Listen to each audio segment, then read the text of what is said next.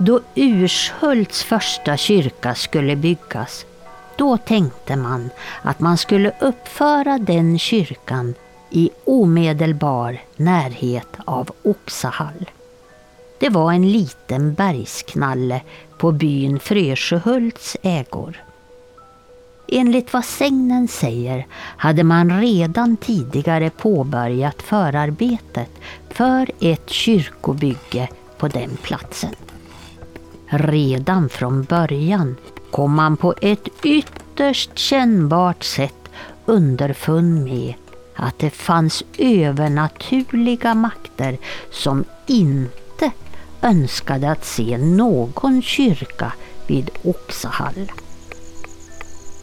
För det som man nu på dagen byggde upp, det blev nedrivet påföljande natt. Och allt framforslat byggnadsmaterial, det försvann spårlöst från kyrkoplatsen. Därför beslöt man sig för att ge upp detta meningslösa byggnadsarbete och istället utse en annan och lämpligare plats för en kyrka. Så att man kunde påräkna att få göra kyrkobygget i fred. Ett par tvillingstutar, ungoxar som aldrig förut blivit körda, spändes nu för med en mindre timmerstock och sedan fingo de gå hur de ville. Precis på den punkt där stutarna stannade, där uppförde man sedan ett Herrens tempel. Denna kyrka lär ha haft sin plats strax söder om den nuvarande kyrkan.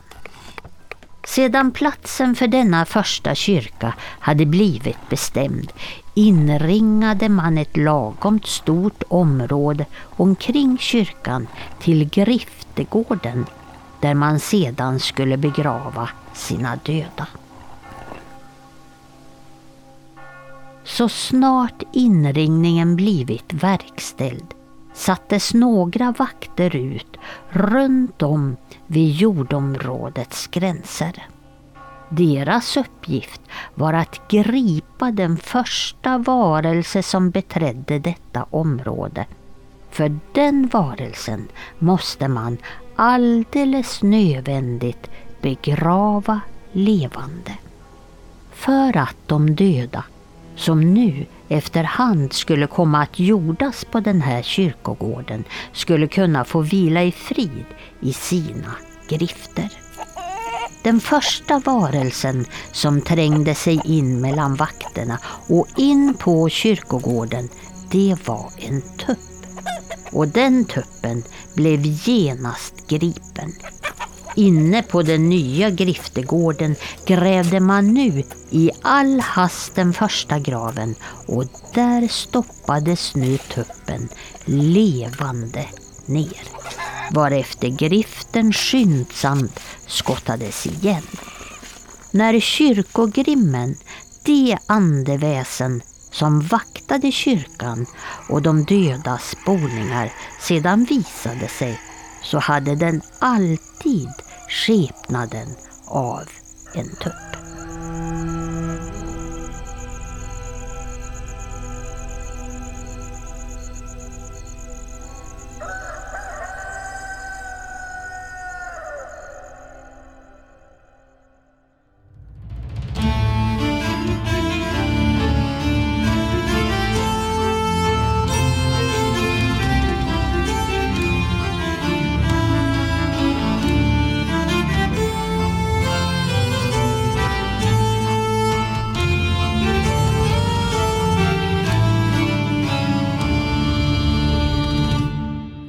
Och välkommen till eh, podcasten när man talar om trollen med eh, mig som vanligt, Lars Wahlström ifrån Oknytt. Och så mitt emot mig har jag ju också som vanligt eh, Tommy Kosela som är doktor i religionshistoria. Hej Tommy!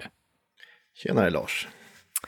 Idag har vi ett väldigt roligt ämne och det känns lite grann som att vi kommer att liksom komma tillbaka till våra till våra grunder när vi börjar den här podden. Nu har vi ett riktigt spännande väsen som vi ska prata om idag. Men jag tänkte först bara tacka er alla som lyssnar på våran podd. Det är så otroligt härligt att få höra att ni tycker det här är så roligt att lyssna på och både du och jag Tommy får ju träffa er faktiskt lite nu och då ute i verkliga livet, där ni liksom kommer fram till oss och säger att ja, men det, det är så roligt att lyssna på er. Och ni förstår inte vad det här betyder för oss. Det är så himla kul, för att vi gör ju det här på våran fritid och vi gör det när vi kan och ibland finns inte alltid tid för oss, men vi försöker pressa fram de här avsnitten ändå. Och vill man då stödja oss eller hjälpa oss på något sätt i det här arbetet och kanske framför allt höra mer av oss så kan vi ju definitivt rekommendera våran Patreon-sida där vi har mängder av olika bonus avsnitt som har koppling till den här podden. Bland annat så har vi ju då Evas alla inläsningar till exempel, som är ifrån den här podden, men man kan lyssna på dem lite separat. Men sen har vi också startat en väldigt rolig poddserie där som vi har nämnt tidigare också Tom, och jag vet att du tycker också att den här nya poddserien om fornnordisk mytologi är väldigt kul, eller hur? Oh ja, det är då tillbaka verkligen till rötterna, för det är därifrån jag kommer, från forskning om det. Och eh, både du och jag har så himla roligt i den här och vi har ju fått jättebra feedback på att den är kul också. Så det är jätteroligt. Och vi, precis nu när vi spelar in det här så har vi ju faktiskt släppt det senaste avsnittet där vi pratar om de bortglömda gudarna. Där vi pratar om Hermod och Höner och Höder och Vile och Ve och alla de här gudarna som man kanske inte riktigt pratar om så mycket i, i dagligt tal. Man kanske inte pratar så mycket om asagudar och sådär i dagligt tal i alla fall, men här får vi verkligen lyfta dem och få lära oss lite mer om dem. Så det kan vi absolut rekommendera. Men Tommy, nu har jag eh, gjort en fin inledning här. Nu tycker jag att vi ska hoppa in i det här ämnet. Vi ska prata om någonting som heter kyrkogrim. Mm. Och här i introt fick vi ju höra en väldigt intressant text faktiskt. Var kommer den ifrån? Den här är från Urshult och det är berättat av en som heter Brita Nilsson, född 1852. Eh, den upptäcktes 1930. Mm. Men det här är då egentligen, det är ju en berättelse som slutar med hur en kyrkogrim kommer till, alltså i form av en tupp. Vi ska väl snart berätta vad en kyrkogrim är också och sådär, men eh, den här är ju det är en sägen. Och eh, den är lite speciell, för den innehåller motiv som annars kopplas till olika typer av sägner. Mm -hmm. eh, tre olika kyrkobyggnadssägner som var och en gett upp ett, ett motiv till den här sägnen. Den första är ju vad som bygges på dagen nedrivs på natten av onda makter. Det är ju en, annars brukar det vara en egen typ av sägen om man säger så. Den andra har vi motivet med de här tvillingoxarna.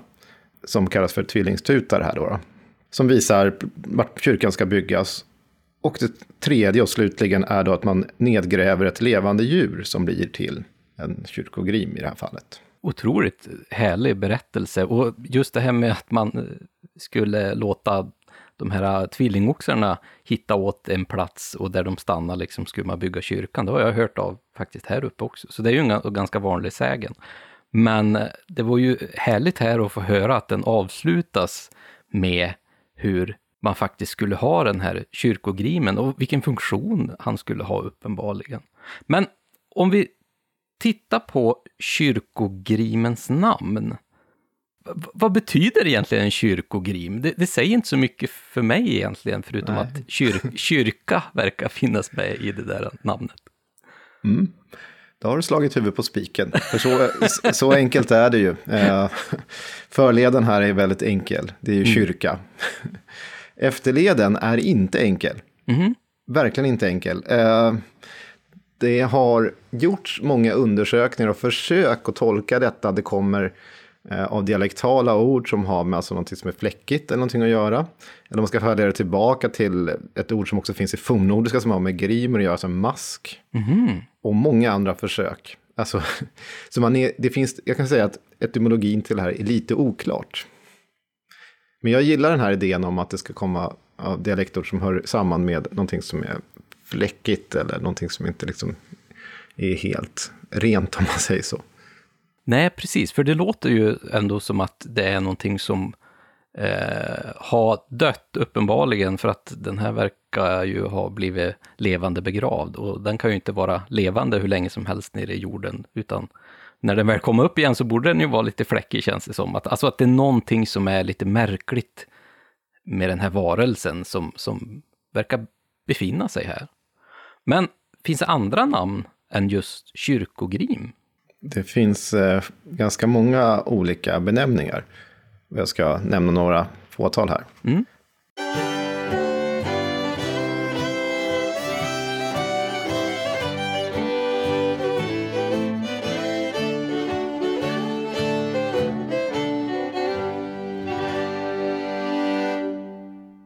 Ja, men det finns många olika benämningar för sånt som vi, vi här kallar för kyrkogrim rakt av då, för att göra saken lättare.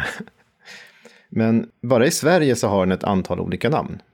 Eh, dels har vi ju kyrkogrim eller kyrkogrimen som förekommer över hela Skåne exempelvis, eh, Blekinge eh, och Småland, delar av Småland. Och kyrkogrim är i Halland bland annat. Men så finns det också varianter som kyrkovård och kyrkovard som man också använder i delar av Blekinge eller Småland. Och på Öland då så finns det kyrkorå. Kyrkodrake förekommer också i Småland som har härletts hit med. Ett enstaka belägg säger kyrkofe, men är från Skåne, men den, den verkar inte vara från folktraditionen egentligen. Förmodligen är det meddelaren som här har hittat på någonting eller sagt någonting galet. I Östergötland finns det också kyrkorå eller kyrkans rå. Och det förekommer då som jag sa också på Öland. Och på Gotland så finns det en benämning som är kyrkogast. Där vi, vi kommer säga, komma in på det sen, det är inte säkert att alla de här verkligen är kyrkogrim som vi pratar om här. Nej, just det. Och sen finns det i Svenskfinland så har det förekommit kyrkoråd, kyrktomte eller rådandi som benämningar som man också härlett till den här traditionen. I Norge så finns det upptecknat för något enstaka tillfälle kirk, kirkegrim. Men det, jag har inte heller sett några, jag har inte gått igenom jättestort material därifrån heller, men alltså mycket sägner om det. Om det nu finns det. Däremot så, om vi går söderut, då hittar vi mycket. Jaha. Och då är vi i Danmark. Just det. Jag tänkte söderut, har vi inte varit söderut? Jag sitter ju i Jo, vi började egentligen Skåne, eh, gamla danska landskapen där. Ja, vad spännande. I Danmark så har vi ju Kirkevar eller Kirkelam eller Kirkegrim. Och det finns också lik, liglam, alltså liklam, eh, Kirkenisse, helhästen eller hel som finns i Danmark. Och Danmark, det är där vi hittar flest belägg. Och det finns över hela Danmark. Mm -hmm. Så det här är förmodligen någonting som har kommit från eh, Danmark och i, i, Sverige så är det framförallt Skåne kyrkogrimmen påträffas. Och sen finns det sporadiskt uppåt liksom. Eh, den, den saknas helt i princip i mellersta och norra Sverige. Ja, men det, det känns ju ändå som ett ganska tydligt tecken då att den har vandrat söderifrån, ja. Ja, precis, utanför gränsen och inte kommit kom riktigt hela vägen. Det finns ju någon sån där enstaka upp mot Dalsland och Värmland och så också. Eh, men annars, det, det, annars är det liksom, det är Västergötland, några enstaka Östergötland, Småland och så liksom neråt. Vi finner de här. Det finns lite grann, några enstaka Uppland och så också. Sen finns den ju faktiskt även i, i England. Och då finns, kan man prata om Church Genius, eller till och med Church Grim har påträffats där. Ja, men du, finns inte något no liknande eh, där att man, man kunde möta någon svart hund eller något sånt här vid mm. kyrkorna? Och jag tänker faktiskt så här, att vi ska spara det, att det kan också kallas för grim i engelskan, eh, till slutet av avsnittet för att det finns en anledning att eh, jämföra det med populärkulturen. Mm. Även om det såklart är folktradition där, men det finns anledning. En, en, en teaser, som vi säger. Ja, ja, gud vad bra. En riktig cliffhanger här. Det, det ja. blir spännande. Men du Tommy, vi får ju höra ganska kanske tydliga tecken här för att vi får höra det här kyrkorå, kyrkovård, mm. kyrkotomte det låter ju som att det här är någon form av väsen som liksom råder över ett område på något sätt, eller, eller sköter någon plats eller så här. Och då kommer man ju liksom fråga, vad har egentligen kyrkogrimmen för funktion här? Mm. För det första så är allt, allt det här som jag nämnde nu, som ibland kanske har någonting med kyrkan, alltså en övernaturlig makt som hänger vid kyrkan, så att säga. Allting är ju inte kyrkogrim heller som vi tänker oss. Det beror på hur man definierar det, för det är verkligen inte enkelt. Jag kan säga så här, nu har jag en, del, en hel del material om kyrkogrim, men om man går till så här standardverk, Valdemar Ljungmans eh, Sveriges sägner i ord och bild, sju, sju delar, totalt 2500 sidor. Gissa hur många sidor som handlar om kyrkogrimmen? Varför ställde du sån fråga? Eh, jag kan gissa att det är kanske, mm, ja, den är ju ganska omfattande, hans verk ändå. Ja, 2500 sidor. Ja, jag skulle i alla fall gissa att det är ett helt kapitel i alla fall. Men säg. Tio... Tre sidor. Tre sidor? Tre sidor. Tre? Och då, då man här, tänker man, är vi galna som ska göra ett, försöka göra ett långt avsnitt om någonting som... det finns så. Om. ja. Men det, men det finns ju tillräckligt för att prata ett avsnitt. Mm. Det, det, man, får liksom, man får ösa ur olika många källor. Eh, eller källor, olika många, många texter. Inte behöver inte hamna Ljungman till allt. Den är problematisk på många håll också. men men varför finns det så lite källor just om kyrkogrimmen, tror du? Jag tror att det har att göra med, alltså, det finns ju ett par hundra stycken uppteckningar max 200, förmodligen mindre, från hela Sverige. Om man slår ihop alla arkiv som nämner kyrkogrim. I Danmark så är det betydligt fler. Danmark ju, har ju också en jättefin samling av Evald Tang Christensen som gav ut danske sang, eh, som då är danska sägner. Ganska många band. Där finns det, jag tror att han har över 200 uppteckningar bara i de där med kyrkogrim. Men här i Sverige får man alltså då slå ihop, alltså sånt som finns i Folklighetsarkivet i Lund, med en del som finns i folkminnesamlingarna i Göteborg, med eh, de betydligt större samlingarna i Uppsala, och sen finns det några enstaka i Nordiska museet och sådär. Så att, ja, det är, det är ett pussel, eh, man får lägga pussel, men så är det, så är det ofta i det här, och det är, det är ju faktiskt ganska roligt också. Men det, du frågar det där med kyrkan, allt det här, om man säger det här, kyrkorå, och kirkenisse eh, och kyrkotomt och sånt där. Det är ju, den har inte samma funktion riktigt som en, en kyrkogrim. Mm. Den, den, uppenbarligen har den skyddar kanske kyrkan och sådär, ja, men den påminner ofta i beskrivningarna mer som man tänker sig en gårdstomte, bara att den har till i kyrkan. Kyrkogrimen har en annan funktion, att den vaktar på ett speciellt sätt. Den är ju lite mer farlig, lite mer skrämmande känns det som när man har läst många uppteckningar. Att det är ju verkligen inte som den här rådande fina eh, tomten som går runt och lullar och ser till att det är fint och skött på, på eh, kyrkogården direkt. Nej, och man skulle kunna sammanställa kyrkogrimmens funktion. Jag ska göra ett slags schema här som jag utgår från en undersökning i seminarieform som framlades av en som hette eh, Jon Pape eh, på 30-talet.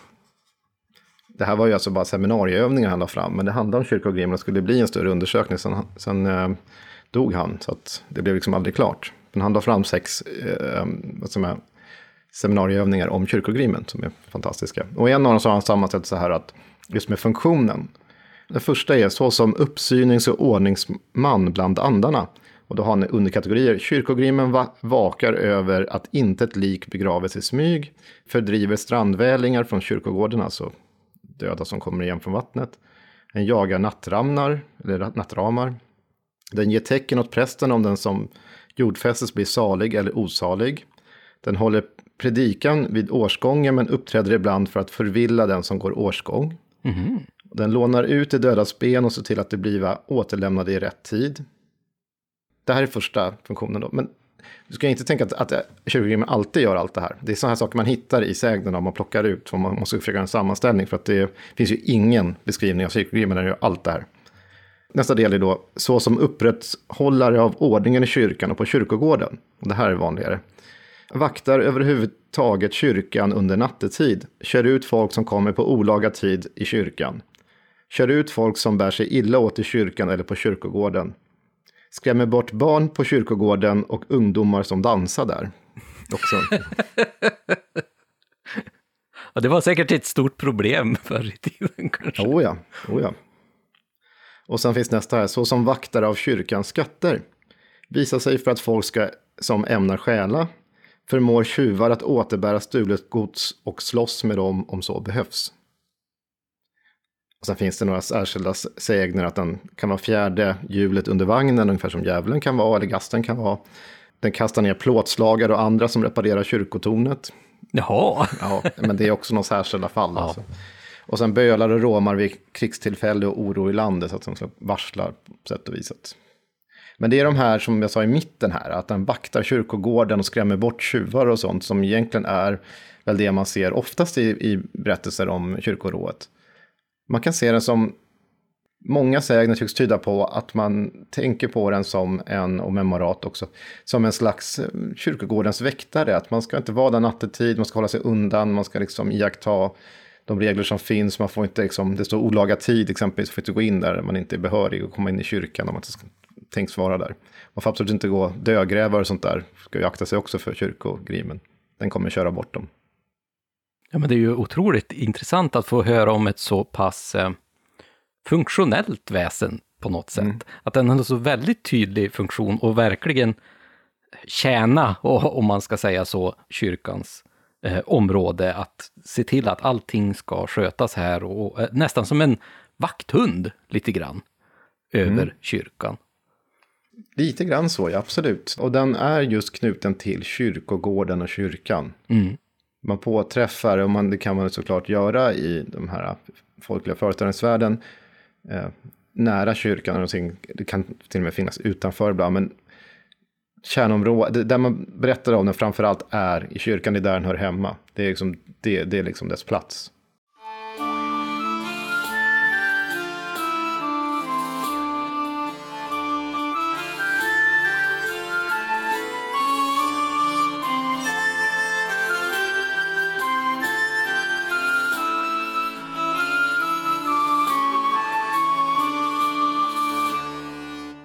Om jag har hört talas om kyrkogrimmen? Ja, det var för roligt. För min mormor var en jul så krasslig att hon var så rädd att hon skulle vara den första som dog vid nyåret. För se, då måste hon ränna och följa kyrkogrimmen, påstod hon.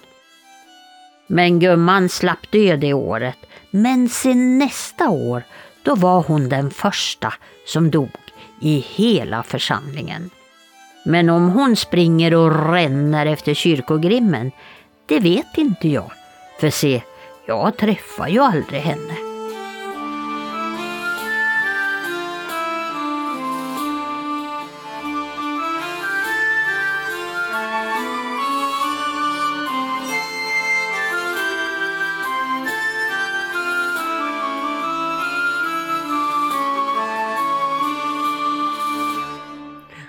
Här fick vi ju höra att det var liksom den här äh, första som dog där som skulle ränna efter kyrkogrimmen. Det var äh, spännande ähm, förklaring faktiskt hur, hur det funkar. Den här var ju förresten ifrån äh, Höby kommun i Skåne. Jag tänkte lite grann här på när vi pratade om att den här kyrkogrimen troligtvis har vandrat ifrån våran granne Danmark och uppöver. Hur långt tillbaka kan man egentligen hitta några källor kring den här typen av kyrkogrim? Liksom? Är, jag antar ju att det är ett väsen som är liksom skapt i kyrkans intåg i Norden på något sätt. Det är en svår fråga.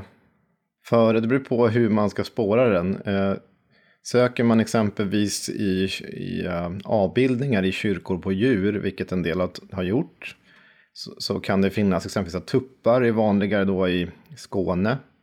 Så har man tänkt, tänkt sig att det kan liksom antingen getts upphov från bilden och sånt där, att man tänkt sig. Och då kan det vara till och med medeltida, men skriftliga källor är betydligt senare. Jag kan faktiskt inte på rak arm eh, komma på den äldsta skriftliga källan som nämner kyrkogrim. Men jag har väldigt svårt att tänka mig att det är äldre än sent 1700-tal i så fall. Jag tror inte att hon så gammalt, jag ska tro att det är 1800-tal på Kyrkogrims eh, skildringar. Det vi kan liksom tänka oss då är att i förhållande till de andra väsen som vi har pratat om i det här programmet om maran och tomten och gloson och så här, är att kyrkogrimmen kanske är ett relativt ungt väsen då i just våran folktradition. Men det är svårt att veta, för det, det, det kan ju ha funnits äldre och det finns ju en del som tyder på det. Eh, det, det har man har ibland gjort undersökningar som bygger på just kyrkportar och sådana saker. Mm. Alltså, konstnärligt utförda liksom i ek eller fur med smidejärnsdekorationer och sånt där. Och särskilt på de skånska dörrarna som jag sa då, så finns det talrika små ringar eller löst hängande löv av plåt som klingar när dörren sätts i rörelse också. Och det kan också ha påmint alltså, i vissa lägen om djur. Men det finns ju också portaler av den här typen som innehåller djur. Och där har man tänkt sig att det kanske då kan vara kyrkogrimen som, som avbildas där. Sen är det ju svårt, för bara för att det finns djur vid kyrkogården, för det har det ju funnits jämt. Vi tänker oss oftast kyrkogården som en stillsam plats. Och det har den inte alltid varit. Ehm, det är, ju, det är ju som exempelvis att den hade funktion att jaga bort ungdomar som skulle dit och dansa och hålla på. Alltså det var ju en plats som låg nära, alltså det är där man bodde, den låg ju hyfsat nära. Så man, och man kunde dra sig lite undan och det händer allt möjligt i kyrkogårdar även i, i sådana här folkliga berättelser. Det finns massa undersökningar, det finns en som heter Göran Malmstedt som skrev en fantastisk bok, en historiker som heter Kyrko... Bondetro och kyrkoro. Och den, den, det han beskriver, den typen av det som försiggår ibland i kyrkorna och runt kyrkorna, var kalibalik i vissa fall. Alltså. Men alltså du har ju människor som kommer dit, inte alltid kanske de vill, och ja, så har de med sig hundar som flyger på varandra, en del grisar som går och bökar på kyrkogårdarna. Så det kan vara, kunde vara riktigt, ja, inte, inte som vi tänker oss, inte den här stillsamma lugna platsen man hittar en eh, bänk och sätter sig på och känna lite frid och lugn. Och som vi har pratat om i det här gloso spöksvinsavsnittet, att förr i tiden så gick ju väldigt mycket djur löst. Så att det är ju inte alls omöjligt då att grisarna till exempel traskar iväg ut på olika kyrkogårdar och börjar böka och gräva och greja på. Och då är det inte alls konstigt att man möter den typen av djur mitt på en kyrkogård liksom och det blir ju väldigt stökigt.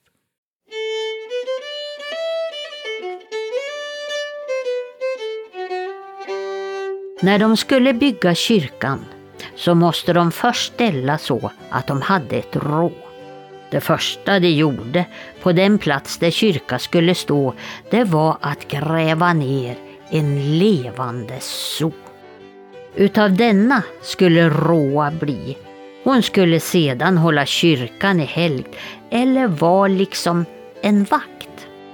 Det berättas att en gång när ungdomen anordnat en dans vid kyrkan och det led mot tolvtiden på natten, då kom en stor so ut från kyrkan och la frambenen över tröskeln.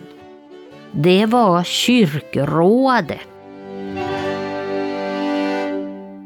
Ja, här hade vi ju en, en riktig kyrkogrim, eller kyrkorå som det, det sägs här. Och den här berättelsen som är från Eskilsäter i Värmland var ju väldigt kul, för här var det ju det här soet, alltså den här grisen då, som komma upp och skulle få de här dansande ungdomarna att sluta dansa och genom att lägga upp eh, liksom, bena där på tröskeln. Jag tror till och med att det är så här att Dels får vi en beskrivning om hur den blir till, men det är ju en ganska klassisk beskrivning. Men också, de hade anordnat så att det skulle vara en dans vid tolvtiden. Jag, jag ser den som att den hindrar dem från att komma in i kyrkan. Ja, alltså, exakt. Hit kommer ni inte och syndar, utan mm. det, det får ni hålla någon annanstans. Ja, du ser, man, man, ska, man ska inte dansa alldeles för mycket vid kyrkan och kanske inte direkt mitt i natten klockan tolv heller. Jag kan ju liksom förstå att den här varelsen ska hålla koll på de här dansande ungdomarna och lösdrivande djur och så här, men som jag har förstått så finns det väl även en ganska stor vikt vid att vakta de döda på något sätt. För vi fick ju höra här till exempel i den inledande texten att den skulle ju även hålla koll på de döda som, som går där också. Var, varför är det så viktigt att det finns det här rådande väsenet just kring kyrkan och kyrkogården? När det gäller de döda så var man ju rädd för att man skulle en del skulle kunna ge sig dit och gräva upp personer eller stjäla saker från gravar. Vilket skedde, alltså gravplundrare. Det har ju alltid funnits, det vet vi ju sedan eh, hur lång tid tillbaka som helst egentligen. Det har verkligen skett och det ville man ju undvika. Kyrkorna hade ju också en hel del skatter som man absolut inte ville ha bestulna. Så det finns ju en anledning, det finns, eh, och det, det är ju det eh, kyrkogrimen skyddar emot. Eh, det finns ju också de som har ett helt annat syfte, inte bara ute efter skatter, som kanske är ute efter likdelar och sånt där, om man sysslar med eh, svartkonst helt enkelt. Men man tänker sig också varför, om man tänker sådana här folkpsykologiska faktorer som kan ha inverkat på föreställningen om kyrkogrimen. Och det, de påträffas ju också efter mörkrets inbrott som så mycket annat övernaturligt gör. Men tänk om man befinner sig på eller vid en kyrkogård. Om man till exempel ser en kalv där, som det finns i flera av de här berättelserna som handlar om kyrkogrim. För, för oss kanske skulle ett möte på en kalv på en kyrkogård, även om det var mitt i natten, skulle kanske inte direkt föra associationerna till någonting övernaturligt. Det skulle vara konstigt, men det skulle inte vara någonting övernaturligt, skulle man tänka sig var den där stackaren kommit ifrån. Men förr i tiden var det en helt annan sak. Eh, kyrkogården var en plats där exempelvis kalvar absolut inte bör vistas. Mm. Kreatur ansågs eh, alltså vara en styggelse då. Om de, att de vanhelgade platsen. Och för att, för, så förmodligen kan det vara det, alltså att man satte dit galler och sånt. Eh, för att i dem, om de kom nära dem så skulle de fastna i de här gallren och sånt där, alltså i klövarna. Alltså om de försöker tränga sig in. De, att vissa djur kunde gå fritt. Och det var ju alltså med alla de här alltså skyddsmedlen som man hade för att inte vissa djur skulle komma, komma in hur som helst. Gjorde ju också att eh, det var en eh, väldigt ovanlig syn eh, att se kreatur av olika slag på kyrkogården och särskilt då på nattetid. Så om en person sätter ihop en sån här så blir det ju alltså ganska kuslig stämning. Dels befinner man sig nära de dödas boning, för det är vad det kyrkogården är. Och dels har ett djur som inte hör hemma där, som inte ska vara där. Och då kanske man börjar, tankarna börjar spinna iväg och det övernaturliga tar då kanske företräde i tankarna. då börjar man fundera, är det verkligen en riktig kalv? Eller någonting annat? Och då, där finns ju risken för att man eh, då tänker sig att det faktiskt är just det man har hört berättelser om, att det är en kyrkogårdens väktare istället, att det är kyrkogrimen.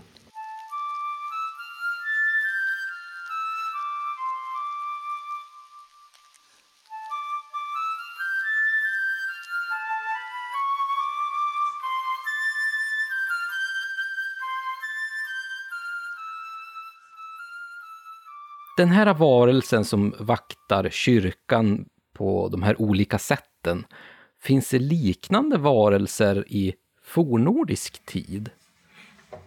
Jag skulle säga att det faktiskt inte gör det. Jag satt och funderade på det. Jag kan inte... Alltså för det första så är det ju inga kyrkor, även om man pratar om eh, alltså, kultbyggnader och sådär. Det är klart att det finns beskrivet om hur djur offras. Eh, Eh, vad heter det?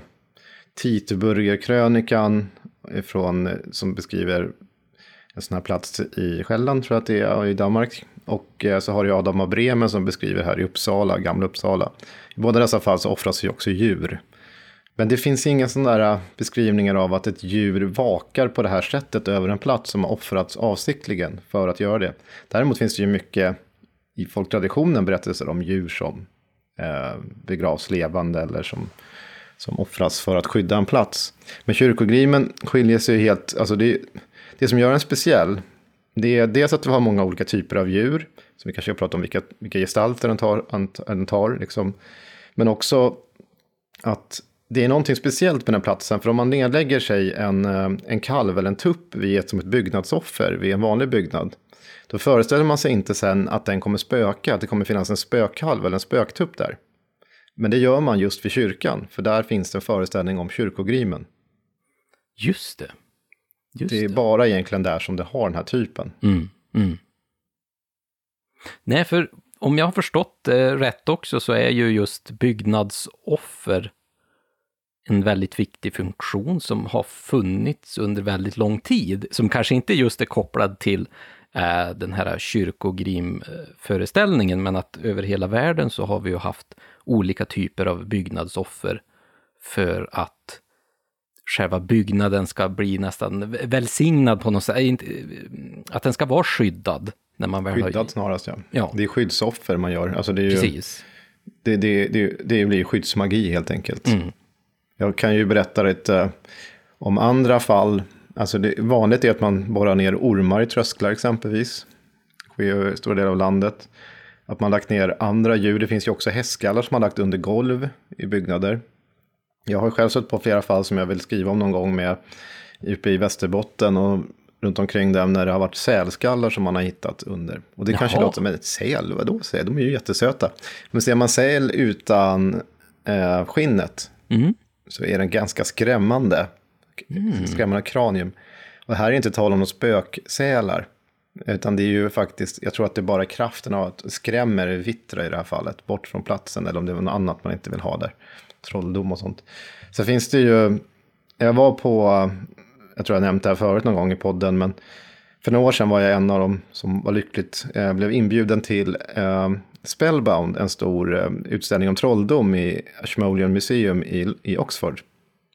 Och då var det en tillhörande konferens med bland arrangörerna och sådär. Och då var vi inne i den här uppbyggda utställningen. Och då hade de liksom, jag har lagt ner hur mycket pengar som helst på det här, men då hade de ju liksom byggt upp som husväggar och sådär med, och visade just sådana här saker som man har lagt ner i byggnader. Det kunde vara sånt som skor och sånt också, väldigt alldåliga saker, men kunde vara katter och sånt som kunde läggas ner för att skrämma bort eh, skadedjur, möss och råttor. Eh, och det är ju inte heller tal om någon spökkatter, så, utan då, jag tror att det innehåller kraften i den här katt, den döda katten som gör att den skrämmer bort det andra. Och sen är det ibland, och det är också någonting jag tog upp, just i de fallen, nu är vi på väg nästan lite för långt bort från kyrkogrimen, men då var man ju, i en del fall kan man se att de är avsiktliga när jag lagda där, alltså dödade och deponerade kan man säga i väggarna, men andra fall så är det ju svårt att avgöra om en katt har krypit in och fastnat och dött. Mm. Det är ju inte alls omöjligt faktiskt. Men när vi går tillbaka här till kyrkogrimmen, när man uppenbarligen skulle skapa en kyrkogrim här, då ska man bygga den här kyrkan, de här tvillingoxarna som vi fick höra i början, de ska hitta platsen och sen bygger man kyrkan där. Och sen då ska man ta ett levande djur. Var det väldigt viktigt för att man skulle kunna skapa den här kyrkogrimmen? Varför, varför just levande? Men det här med tvillingoxarna, det är ju det är ett motiv som jag också hittade i skattsägner och sådär. Alltså att det, är- den behöver inte höra ihop med kyrkogrimstraditionen och det är också ett sätt att visa vart första kyrkan ska byggas. Som inte alltid behöver ha någonting med kyrkogrim att göra heller. Men oftast är det absolut det första levande som kommer in på platsen när det är byggt. Det kan vara ett djur eller en människa. Det finns ganska många berättelser om människor som offras också. Oj då.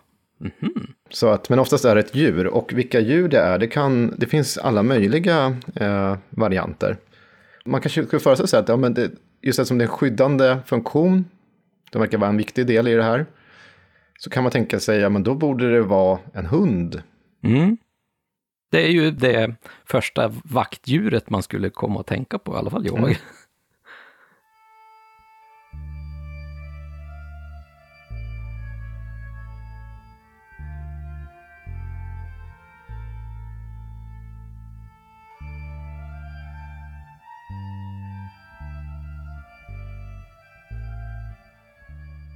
Stafsinge kyrka. Den blev färdigbyggd år 1863. Men marken för kyrkogården den hade blivit inköpt flera år tidigare. Men det dröjde innan kyrkogårdsmuren blev uppförd. Det berättas att ägaren till Torsholm, han hette förresten Jönsson, hade en svår otur med sina husdjur. För att häva detta onda lät han gräva ner en av sina hästar levande i det nordvästra hörnet av kyrkogården. Det dröjde länge innan det växte gräs på platsen, för det sades att hästen som låg i graven och sparkade i mullen så att ingenting kunde växa där.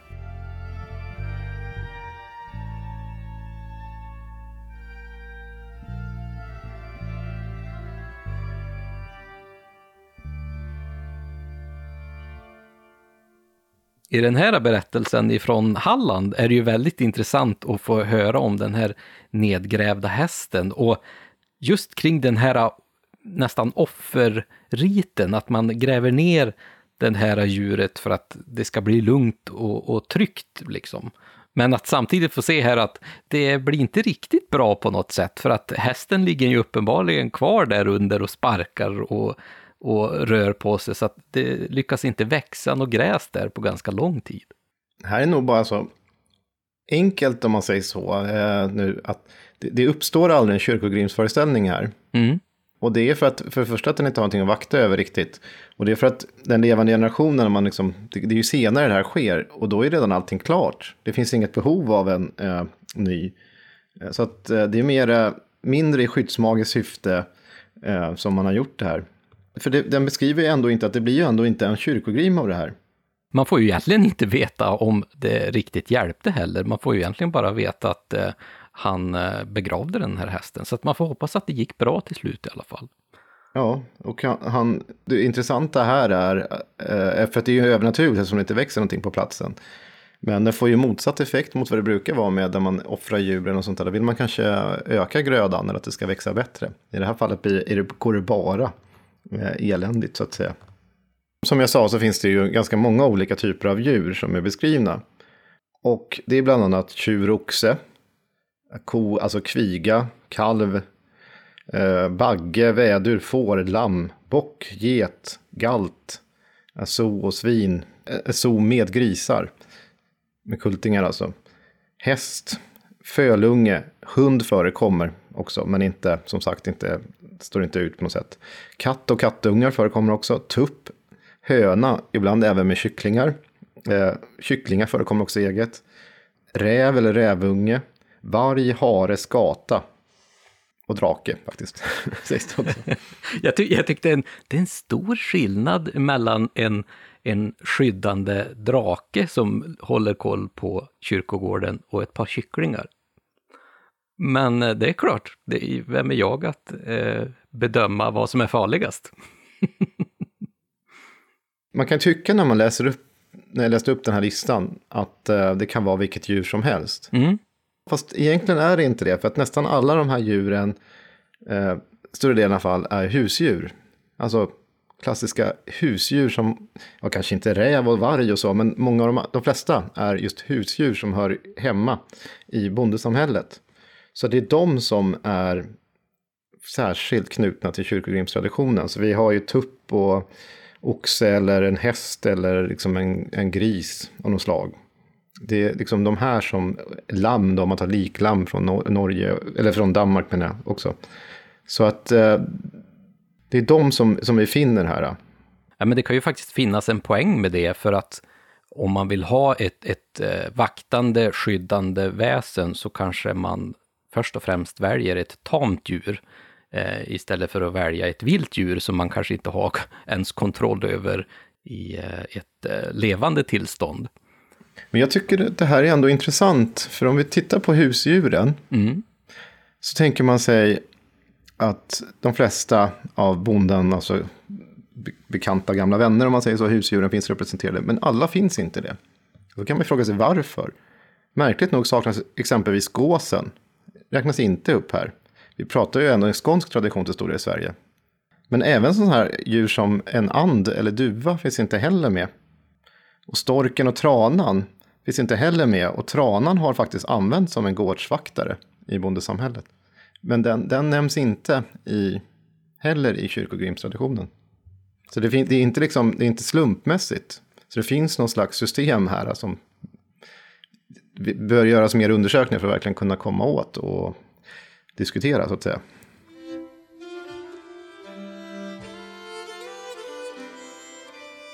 Då Sköllerstedt kyrka byggdes så kunde man inte få tornet till att stå stadigt. Först när man hade begravt en årsgammal vit häst levande under tornet så blev det stående. Kyrkhästen kommer fortfarande fram emellanåt och visar sig i dagens ljus för en eller annan som då ska drabbas av en stor olycka. Hästen hoppar liksom på tre ben men man vet inte riktigt varifrån den kommer.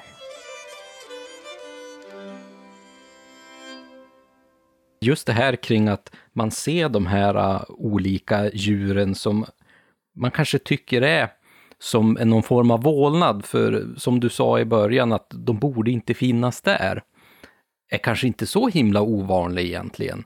Att, att man, man eh, ser de här övernaturliga väsena som man tänker sig. Sen kanske på många ställen den här vaktande funktionen som kyrkogrimmen har, eh, behöver ju inte vara lika framträdande överallt. Kan tänka mig. Nej, och sen finns det också en viss skillnad. För den här som vi hörde precis från Danmark, Mm. den innehöll också ett annat motiv som vi inte har hört i de andra berättelserna nu från Sverige. För man skulle kunna karaktärisera det så här att en kyrkogrim i Skåne är en gengångare till en levande begravd varelse som vaktar kyrkan. Då är de här i Danmark till stor del, och det här var ett gott exempel på det, det är en levande begravd varelse vars genfärd bringar bud om ett dödsfall.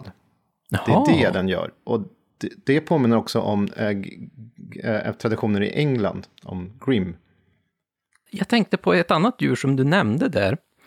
Grisen. Mm. Det, det låter ju som att det är någon form, blir någon form av spöksvin. Men vi har ju pratat om spöksvin förut. Någonting som heter gloson. Vi har ju haft ett helt, det var vårt andra avsnitt tror jag det var till och med. Och gloson brukar man ju också få möta på kyrkogårdar. Det, det kan ses som en slags själslig frände till kyrkogrimen. Det är inte samma sak. För kyrkogrimen och gloson är olika saker. Men det, kyrkogrimen kan visa sig som en, eh, och gravso också för den delen, kan visa sig som en, en, ett, ett, svin eller ett den har den formen. Ibland så överlappar de. Och de här eh, föreställningarna, det finns idéer om att det finns en tradition som heter årsgång som jag tänker mig åtminstone och verkar så att det verkar vara en småländsk tradition från början som sedan har spridit sig därifrån. Och det finns också mycket i Skåne. Till skillnad från det här. Och det, det verkar öka liksom den här äh, sammanblandningen i årsgångstraditionen. Och väldigt lång historia kort är ju att årsgång är någonting som oftast sker kring midsommar eller framförallt nyårsnatten, julnatten, nyårsnatten. Och då ska man bege sig ut ensam. Eh, man ska ta reda på vad som det kommande året vad som ska ske i hela bygden. Och då förbereder man sig genom att man fastar och man får titta in i eld och man sitter ja, i mörker då helt enkelt. Så går man ut på natten här, går till en kyrka, ska gå runt den ett visst antal varv och sen så när man har gjort det på väg tillbaka då är man sinnena öppna för det övernaturliga. Men här, just där, som man är på kyrkogården, där finns det ju en risk att springa på kyrkogrimen, för den vill, den vill ju jaga bort eh, årsgångaren. Och gloson är en av årsgångarens största motståndare också. Så därav tror jag att det är en vanlig i årsgångsföreställningar. Så jag tror att där någonstans blir det liksom svårt att skilja dem åt.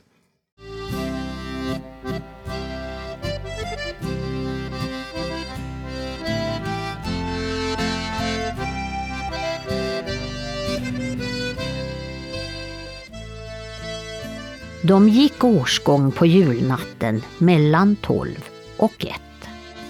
De skulle gå över tre kyrkogårdar och över tre gärden.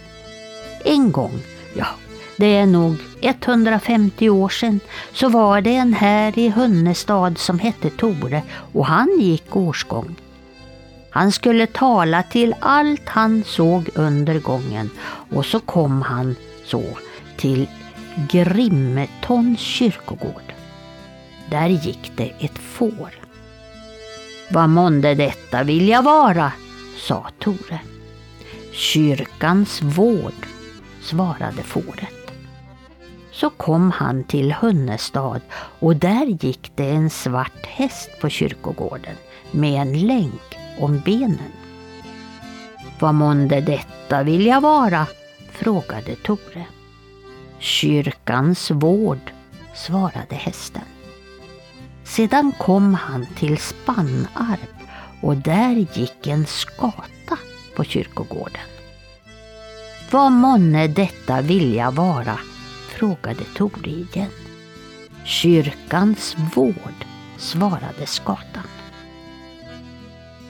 När Tore gick över gärdena såg han också hurdan skörden skulle bli. Och var det alldeles tyst så betydde det att skörden skulle bli dålig. Så tittade Tore in genom fönstren på gårdarna och skulle där någon dö så satt den personen huvudlös vid bordet.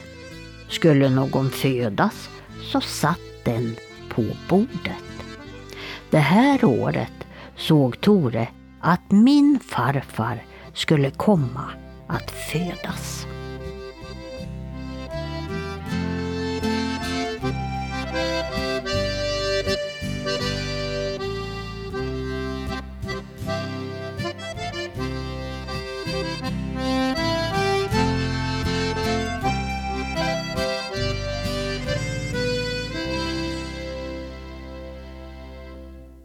Ja, det här var ju en väldigt rolig berättelse faktiskt om just årsgången.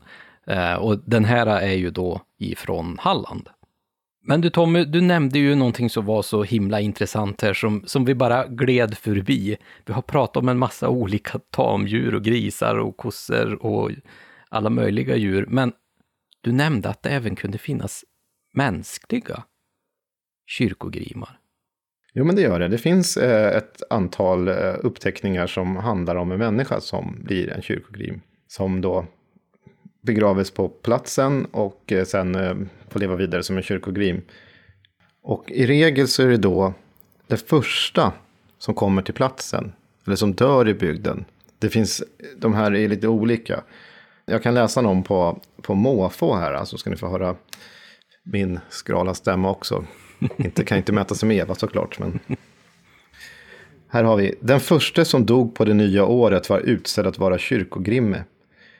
Det sades att om någon under en pågående begravning kom i tillfälle att se in under prästens arm då denne kastade jord på den döda kistan skulle han kunna få se kyrkogrimen, vilken ansågs ha som uppgift att övervara alla jordfästningar som ägde rum inom socknen under hela det ingångna årets lopp. Den är från Virestad och sen finns det en annan som jag bara kan ta på måfå här. Eh, och det här är också då från, den från Skåne, från Fjälkinge. Den första som under årets lopp avled skulle sedan i fortsättningen av sitt kommande liv bli kyrkogrim. Äldre personer ansåg att denna hade formen av en häst.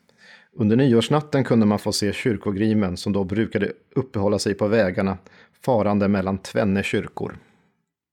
Slut på den. Så att här är, har det diskuterats om inte de här äh, med människor som blir kyrkogrim är alltså en sekundär föreställning som man brukar säga.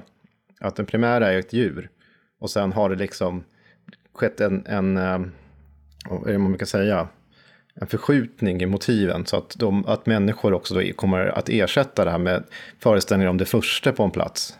Som också är ganska viktigt i folktron. Så förmodligen så är det det som har skett. Det är inte säkert, men jag, jag tror också det, precis som han Pape som skriver om, om kyrkogrim i sina seminarieövningar.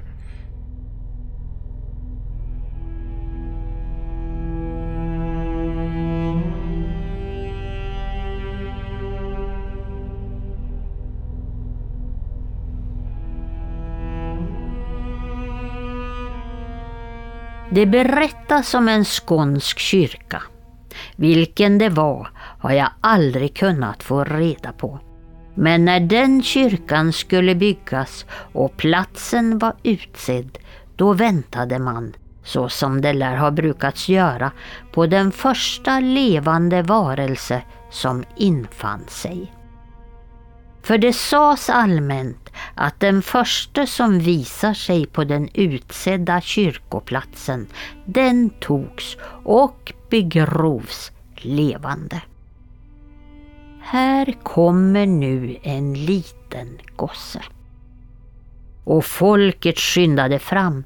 Man talade vänligt till barnet och bad honom stiga ner i en djup grop som de hade grävt så skulle han få en stor smörgås. Gossen som var hungrig, han gjorde som de sa.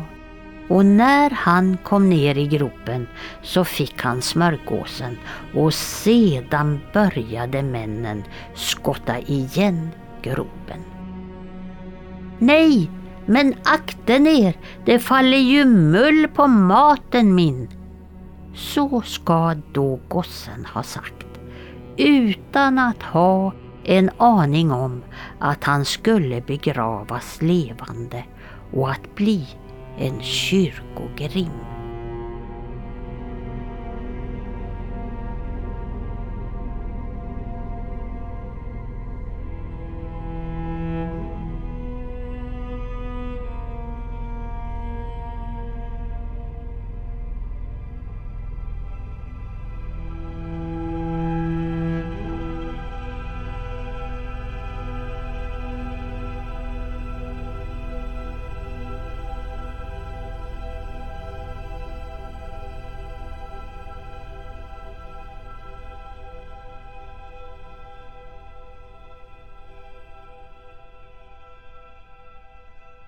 Herregud vilken ruggig historia Tommy, den här är som är ifrån Skåne.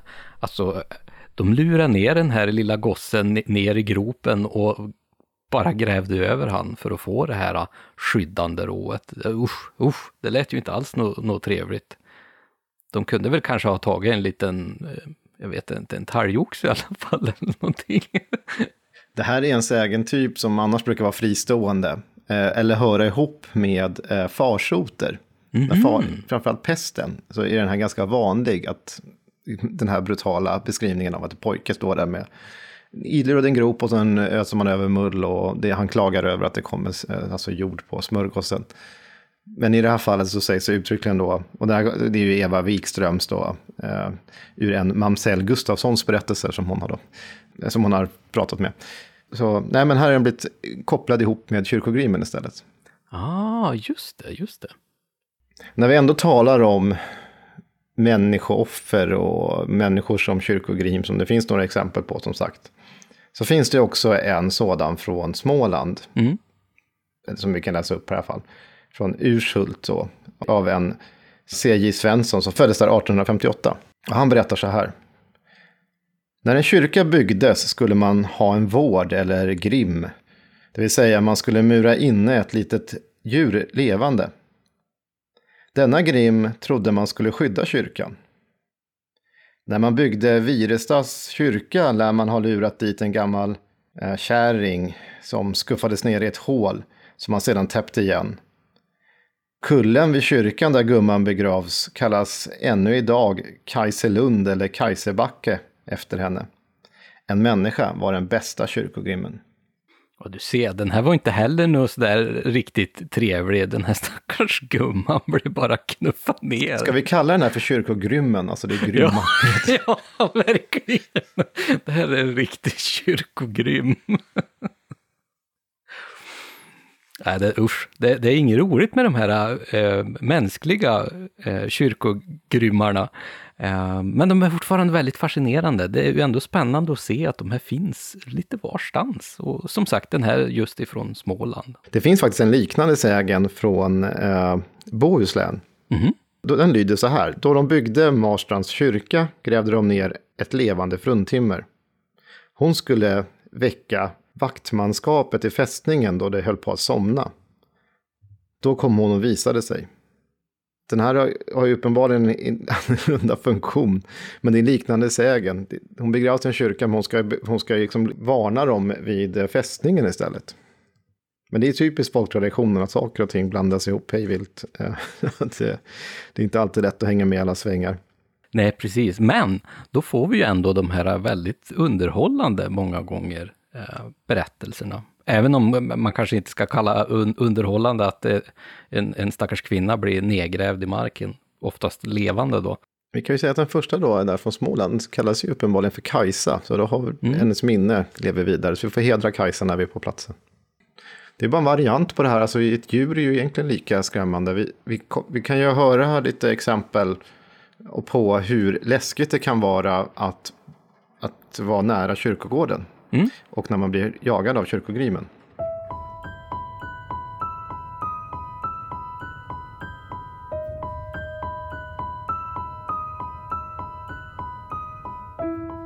De grävde ner en fåle, en häst, där de skulle bygga kyrkan och sen spökade den allt där ibland. Han hölls på körgården. En natt kom en full gubbe in på körgården och sjöng. Kloster har jag rövat och kyrkor har jag bränt för chi, tjo, mitt sköna unga liv. Då kom den där fålen och det var som om det glänste under hovarna och ur halsen fräste elden ut. Då tog gubben till att springa över gärdena, men fålen kunde inte springa den vägen. Gubben hann hem, men när han slagit igen dörren efter sig, då var fålen framme och slog i hovarna så att det syntes märken efter dem i dörren sen.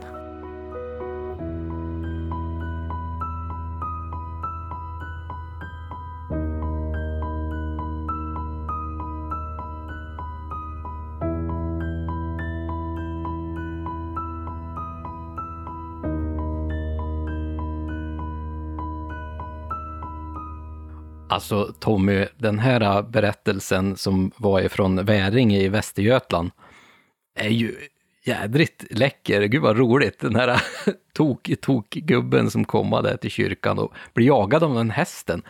Vad roligt också att man fick en liten beskrivning hur hästen faktiskt såg ut. Det liksom brann ur halsen på den så här och, och den var väldigt aggressiv här. Han jagar ju den här gubben hela vägen hem rakt. Ja visst, men alltså den här hästen är, det är ju kyrkogrimen och den, dess syfte är, det kommer en fullgubbe in här, det står ju till och med att han är full och går omkring och sjunger massa mm. olämpliga saker som han har gjort. Uh, han har bränt kyrkor och sånt där sjunger han ju om. Och då flyger hästen efter honom. Och den kommer inte riktigt den raka vägen över muren och sånt där, så den måste ju runt på något sätt. Men den kommer och slår hovarna i hans dörr så att det blir märken efter dem. Så han kan ju förmodligen i den mån som det inte bara är en sägen, om det kanske är någon som menar att jag har hört det här, kanske kan peka på märken i dörren. Det här var kyrkogrimen som var efter den och den personen. Jag tänker också, om vi ska återgå till den här offerfrågan, mm. så är det lite grann vad, vad grim betyder i kyrkogrim. För om de betyder det någonting som är grimmigt eller något sånt där, som, alltså fläckigt av något slag, så är det ju intressant för att det går i stick i stäv med hur eh, offer annars beskrivs i folktron. För då, de djuren som läggs ner brukar ju vara så att säga av en färg eller något liknande. De brukar vara någon helvita, helsvarta svarta eller någonting sånt där. Ska inte gärna ha blandade färger många gånger. Så det, det tycker jag om något är fascinerande. För att här är, är det ju inte så.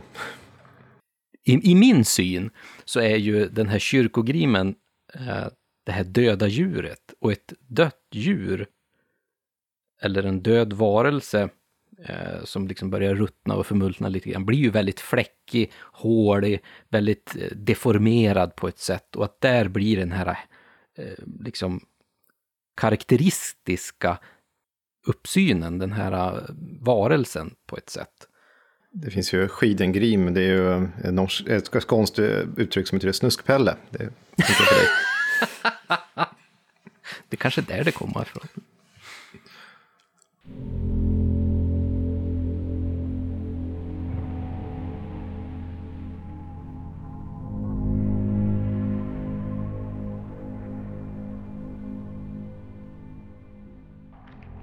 På den tiden då det fanns en prästgård i Lummelunda och de skulle slå hö i Storäng så låg klockaren om natten och vilade på kyrkogården medan han väntade på det övriga slotterfolket som han skulle anföra i slotten.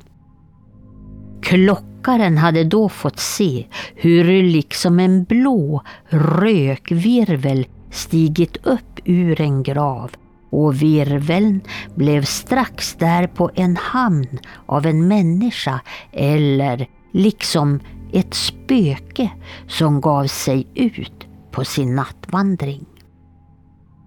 Mot daggryningen kom spöket tillbaka och klockaren såg då hur det förvandlades till en blå rökvirvel och så sjönk det ner genom samma hål igen, ner i graven. Det var kyrkasten det, som klockaren såg.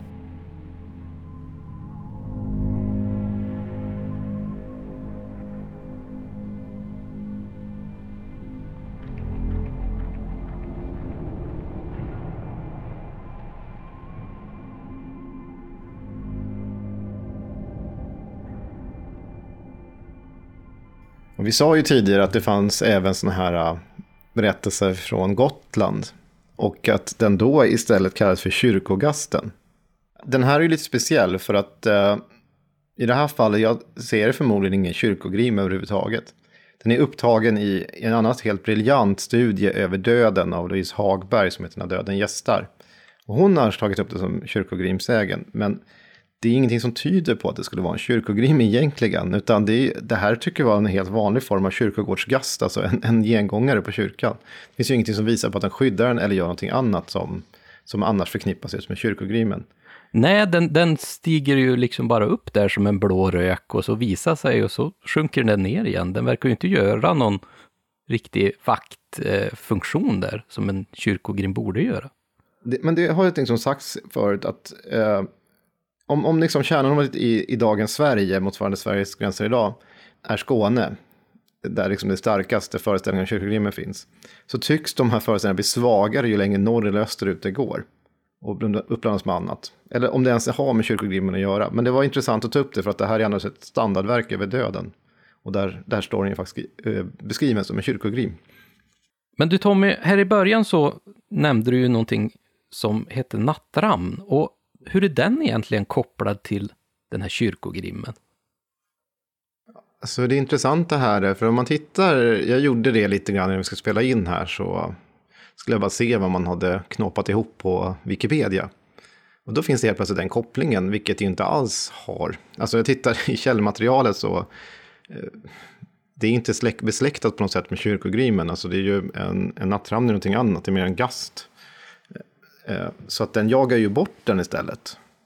Så att, den här samman, att man för samman dem på något sätt, det, jag vet inte vart det kommer ifrån. Så att ni som lyssnar nu, var på er vakt när ni läser Wikipedia-artiklar.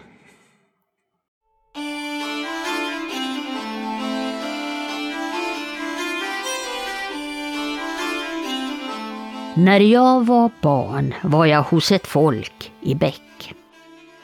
Så blev matmora där sjuk en kväll och jag fick springa till Bastebacken efter en kar som de kallade för morbror. Jag sprang över Bäcks kyrkogård på tillbakavägen. Då fick jag se att det sprang en fölunge ner i ett litet hål under kyrkan. Ett par dagar efteråt så talade jag om det. Då sa de att det var kyrkofålen. De hade gravat ner sådana där djur vid kyrkan.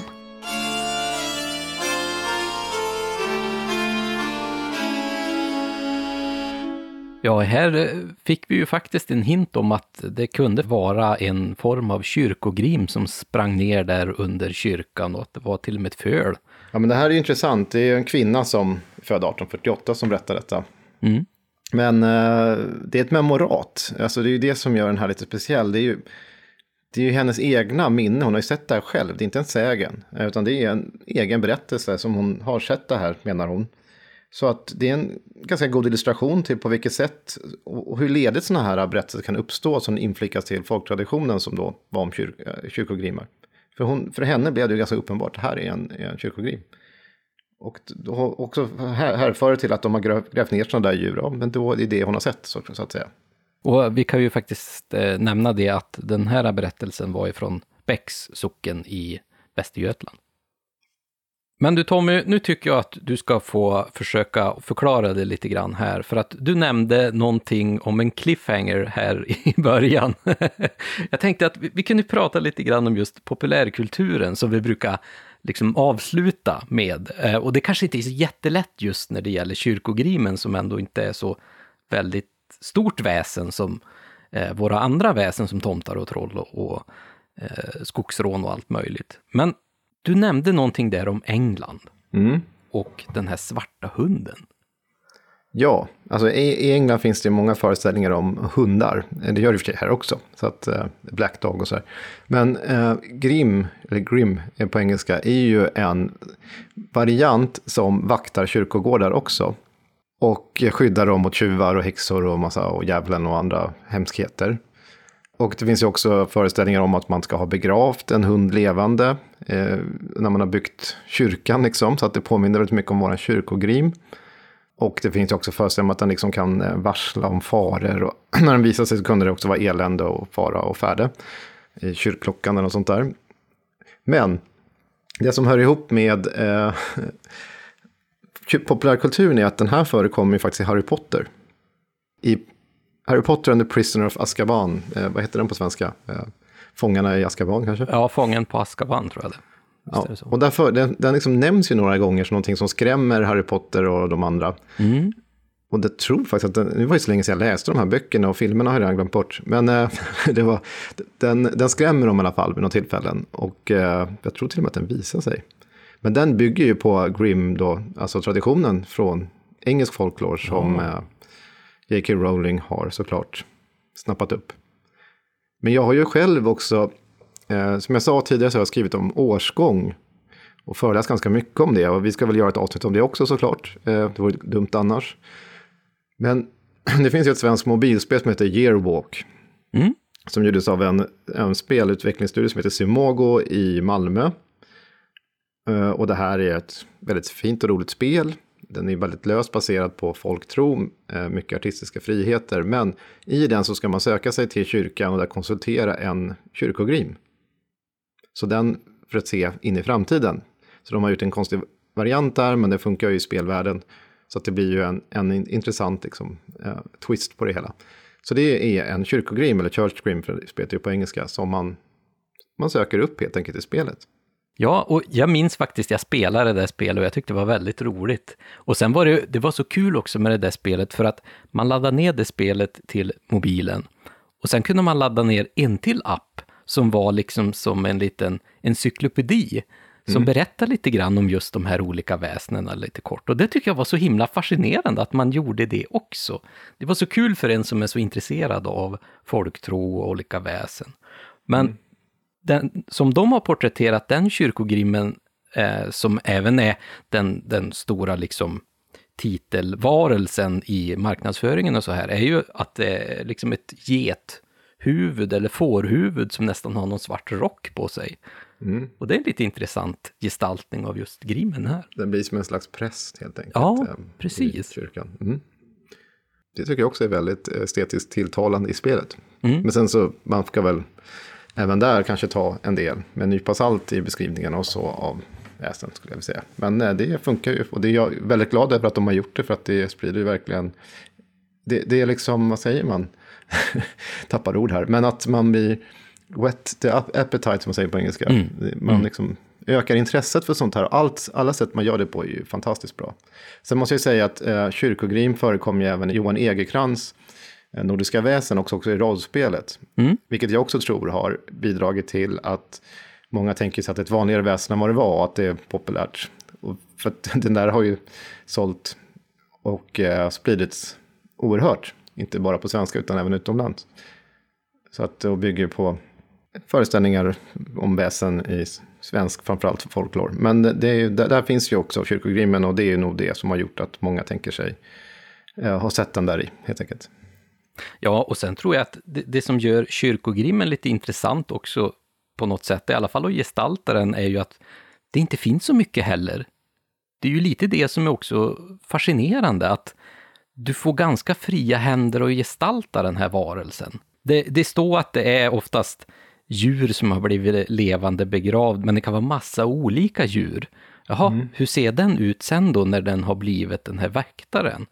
det är ju inte som ett troll som beskrivs att de går ut och ser ut så och många skogsråberättelser blir ju väldigt tydliga beskrivningar hur just det här skogsrået ser ut. Men kyrkogrimmen är liksom väldigt vag på det sättet och det tror jag kittlar fantasin lite grann.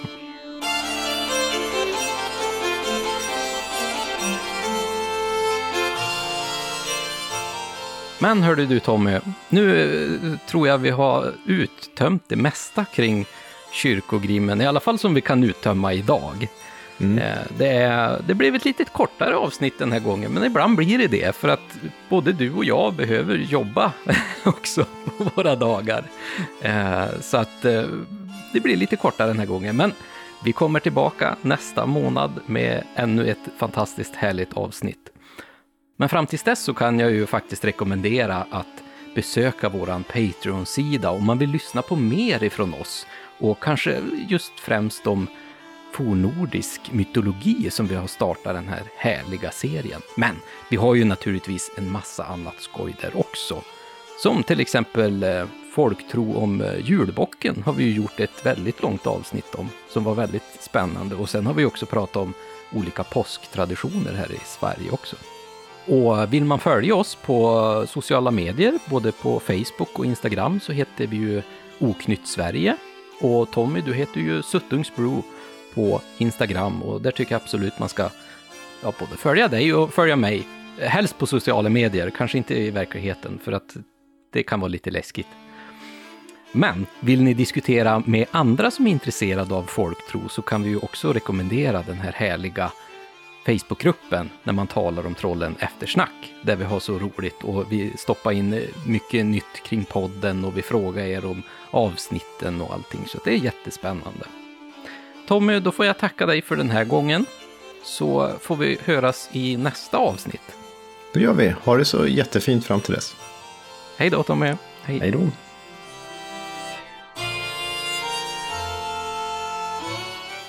Podden är producerad av Oknytt Nordisk Folktro Mytologi och intromusiken är komponerad av Mark Jungerman.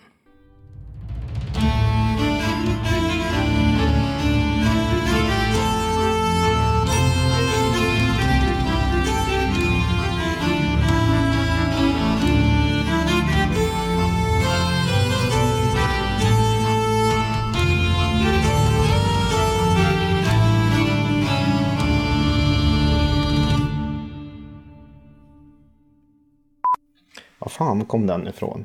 Ja, nu, har jag, nu kommer jag inte hitta den. Jag hade ju en Lars-berättelse. Inte hela världen om du inte får med den. Jo, det är jätteroligt. Det var ju en Lars som... På tal om kyrkogrym.